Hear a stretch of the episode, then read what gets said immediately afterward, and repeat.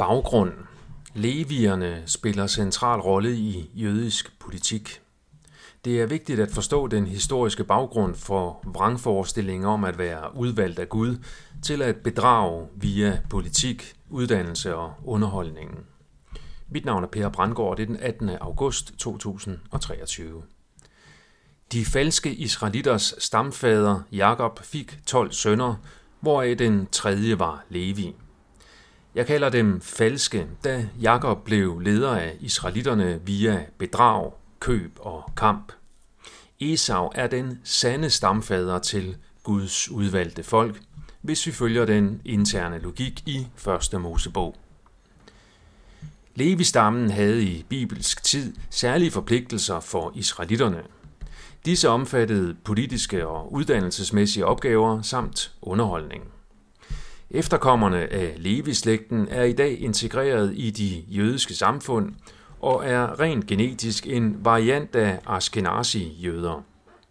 Levierne udgør således ca. 4% af Ashkenazi-jøder.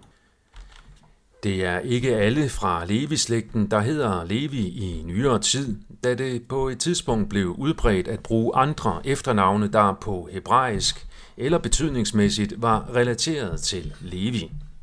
Epstein, som i Jeffrey Epstein, er således et Levi-efternavn. Levi-traditionen med at udfolde sig for Israel inden for politik, uddannelse og underholdning ser vi måske et dansk eksempel på i form af Mads Levi Palsvig, leder af JFK 21. Han har giftet sig til Levi, navnet fra Anna Levi, der er jøde, psykolog og oprindeligt fra Rusland. Det er dog formentlig en anden Anna Levi, der i 2014 udtalte sig begejstret om sin deltagelse i en Habat-konference i USA. Selvom den anden Anna Levi også er psykolog, jøde og fra Rusland.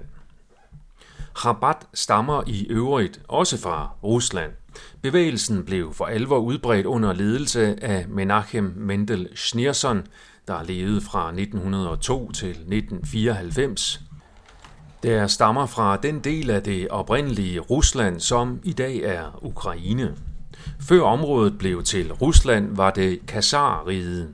Ja, faktisk ligger det moderne Ukraine meget præcist geografisk der, hvor det oprindelige Khazarrige lå i år 650 til 850. Khazarerne var ikke oprindeligt jøder, men mange af dem konverterede til jødedom.